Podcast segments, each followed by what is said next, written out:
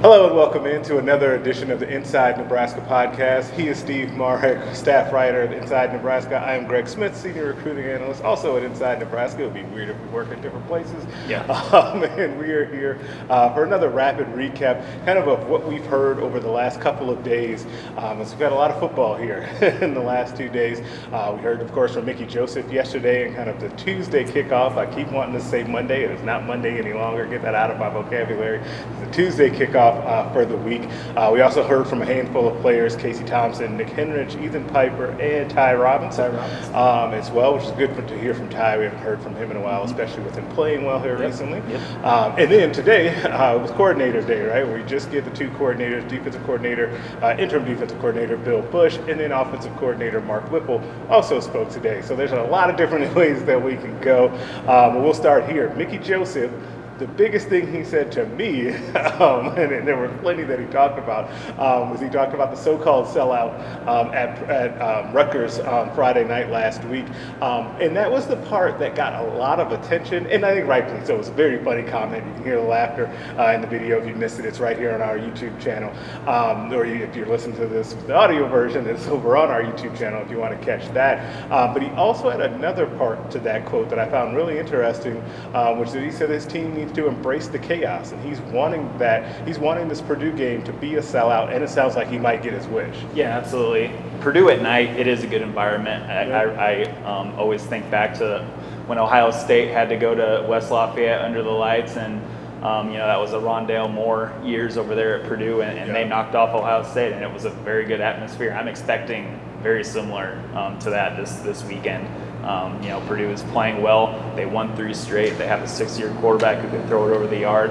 I think it's going to be a really good environment. And like uh, Mickey Joseph said, he wants that sellout because he did not believe that Rutgers was a sellout, even though Rutgers said it was a sellout. What you were there, was it? Yeah, I was there. I mean, no, it was not a sellout. There were not as many butts in the seats. Now, were the seats paid for? I don't know that. So it technically could have been a, a sellout, but as for butts in the seats, not really. Um, there were plenty available.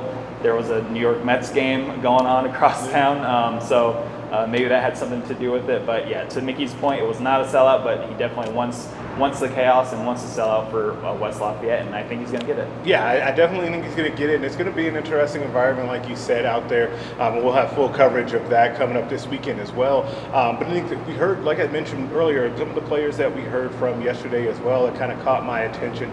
Um, two things. One, you have a story up that's really good right now. Go check it out on Nebraska.rivals.com about Nick Henrich and Ty Robinson and never being out of a fight. Um, that really stood out to me because it was something, if you guys saw it on Twitter, like they, Nebraska put out a good social media video, as they tend to do, um, about never being out of the fight. Nick Henrich had it written kind of on his um, forearm tape, and he spoke about why he started saying that and how that became kind of a team mantra, and other guys started to pick it up. But Ty Robinson, his play lately, really embodies that. Yeah, and I think that, like you said, it embodies Ty Robinson because you weren't hearing a lot of Ty Robinson's Mhm. name, like, you know, in the first four games. Then the bye week happens. And then, you know, he has his best game of the season against Indiana where he had a sack, four tackles. Now, he didn't record an official stat last week against Rutgers, but that doesn't mean he didn't have an impact. He absolutely had an impact. Go, wa- go watch him. And although he didn't rack up any stats, what he was doing, taking up, taking up blockers, um, forcing early throws went uh, from Noah Vedral. Ty Robinson is playing some good football right now, and I think he's going to continue to do that. And um, that speaks to um, Nick Henrich's uh, motto, the ne- never out of the fight, and plus what Mickey Joseph said about him and defensive coordinator Bill Busch coming and talking specifically to Ty Robinson and wanting more because everybody knows that Ty Robinson so he has a lot of potential. You know, he has an NFL body, but it just the production hasn't been there. And so uh, Bill Busch and, and Mickey Joseph went and talked to to their six foot six, 310 pounder, and, and they got a little something out of him. So I think I think that was a good leadership moment from from Busch and, and Joseph. Yeah, and what, what did you think about Ty? Ty did talk about kind of responding to that and kind of pushing through, kind of and taking that criticism. I thought that he took it well, the same way that we talked um, either last week or the week before about Casey Thompson and Mark Whipple and kind of their medium the minds, I guess I would say, on the sideline a couple of games ago. We thought that Casey took that really well. I thought that Ty was really good in how he said that he kind of embraced that because knew Yeah. he could do more as well. Yeah, absolutely. Ty Ty Robinson is great. He doesn't run from anything. When he's when he's playing bad, he'll tell you like, "Yeah, I'm not getting the job done." I'm like, "Okay, that's that's refreshing to hear from a player." Um, but yeah, I think it was really mental with Ty Robinson, and he just needed something good to happen. You know, these guys, the past four or five years, even longer, they've been beat down. They've been beat down. A lot of the losses have been piling up, and you, and for, for this two game win streak to happen when it is before a big game against Purdue, I think it's doing a lot for the mindset of this team and specifically Ty Robinson up front because Ty Robinson is the guy up there. He's the lone returner from that group last year, um, who was really good, and you know up, up the first four games, like I mentioned before, he, it wasn't that great, but the past two they have been pretty good, and I'm just excited to see um, how, how Ty Robinson responds again for a third straight week, third straight weekend. Yeah, I think I think he's taking coaching really well. I think this is with Bill Busch now in charge, and it's just a, a new flavor, a new way to look at things, a fresh outlook, and I think it's really impacting Ty Robinson. Yeah, and on the flip side of that, we mentioned we heard from the coordinators today. Mark Whipple um, spoke to, to, reporters today. I guess what was the big thing that you kind of took away from the discussion with him? Because there are a lot of different ways that he went as well. Yeah, he always goes a lot of different ways, but that's right. just who Mark Whipple was. let's let's pare it down to three things. He mentioned that. Remember that fourth and one in the second half? Yeah, I think all, those of you watching remember that fourth and one. We yeah, had a lot of chatter about absolutely. that on the board. Right? Yeah, so it's fourth and one. You know, it's in the second half run it, right? You have an all Big Ten caliber back in Anthony Grant. You have a 230 pound bulldozer in, in uh, Jack Yant. But what happens? They spread it out. They throw a, a, a, short pass on fourth and one, and it falls incomplete. And everybody's looking around like, did that actually just happen? Did he literally just? There are sometimes yeah. where things, you know, it's aftermath and it gets second yeah. guess. That one happened right on. Immediately, people are like, "What the heck was that, Mark Whipple?" And so Mark Whipple talked about it, and, and he said, you know, he was right there. He was going to call. Uh, he explained himself basically. He was going to call a timeout if if um, he didn't get the look that he liked defensively for that specific empty set play. Yep. But he got the look that he wanted. And Casey Thompson also after the game said that you know at first he wasn't really sure about the play, but once the defense came out and they and they looked um, in that empty set, they liked what they saw. But apparently, they, obviously, they didn't execute the play and, and catch the ball. I think it was Marcus Washington um, had an incompletion. So good, good play by the defender. That's what it Casey was. said. Yes. You say you yes. did say it was a good play? Absolutely, it was it was a good play, just not executed uh, well. So um, yeah, we'll have more on that. I'm planning on doing a story later this afternoon to, to talk about that fourth and one. And then also Tommy Hill at wide receiver. Um, it was confirmed by Mickey Joseph yesterday. Yep. Um, started the first four games at corner. Didn't really go well. It's kind of a, been a rough go for Tommy Hill, a second-year player transfer from um, Arizona State. Hasn't really gone well defensively, but he's a really good athlete. And I think yes. a lot of people know that one of the better athletes on the team. So you still want to find a position for him, a role for him.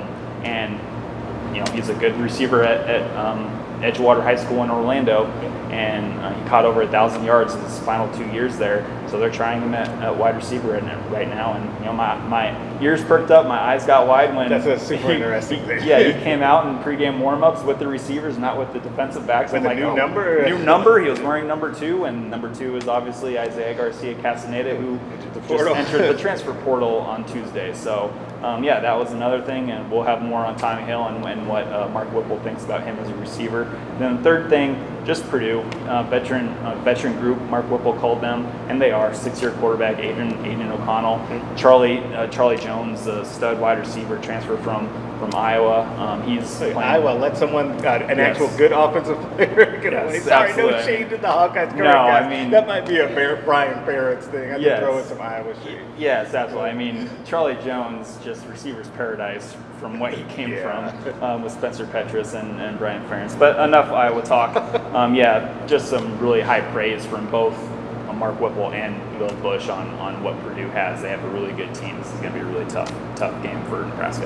Yeah, it absolutely is. And, and on the flip side of that, you know, Bill Busch talked about the different challenges that Purdue face, uh, presents. Um, Nick Henrich also talked about that yesterday, just about they are as difficult to prepare for yeah. as any team in the Big Ten because of all of the different looks that they give you. It's really going to be a, a game that really stresses and tests the back seven of, mm-hmm. of Nebraska's defense, especially as we now kind of figure out or try to figure out what the injury status is with yeah. Luke Reimer and Quinton Newsome. You're going to need those veteran players that have played a lot of ball to be able to read and identify the things that Purdue does. One thing I was thinking about, if Luke Reimer can't go, that means Eteva Mauga Mauga-Clements, who we call Pick City Mauga, um, greatest nickname on earth. But uh, he, if he, if, if Mauga does play some extended snaps here for Luke Reimer, because Luke Reimer was called day to day by Mickey Joseph, we'll just find out later on in the week how, how much Luke will play. But um, that's that's going to be a tough matchup for a guy like Mauga, who hasn't played a ton this year, but has gotten out there. But now he's playing a Purdue offense that loves to, you know, mesh mesh routes, have one receiver That's going one way, and another receiver going that. Communication is going to be incredibly important just to pass off the rec- these receivers who are going sideline to sideline. Um, and, and for a new linebacker who hasn't really experienced that, um, like Mauga might, I mean, it's it's going to be tough. You you want Nick Henrich out there, Luke Reimer out there, who have been there, done that against these guys. Um, and then the corner situation, Brandon Moore, the Central Florida.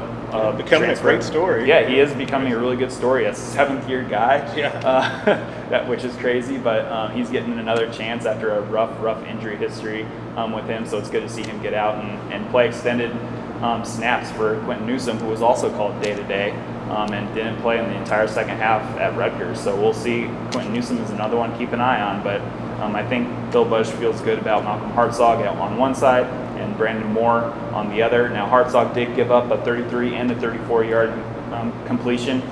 Those are good plays. I mean, Malcolm was, He was right in there. position. He yeah, was in that's position. the one thing that I keep like. It's different if he was, you know, trailing the play and like Yep. totally got burnt on the play, but he actually Yep. was in position, which is probably why he got pulled from the game because Yeah. it was more frustrating For sure. to see it happen that way versus if you just get toasted. I think if you're a young guy like Malcolm, he gives up those plays like almost back to back. Uh, I, think you kind of set him on the sideline just so he can Yeah, mentally recover for sure. Just like settle down. You, you tell him you're going to go right back out there.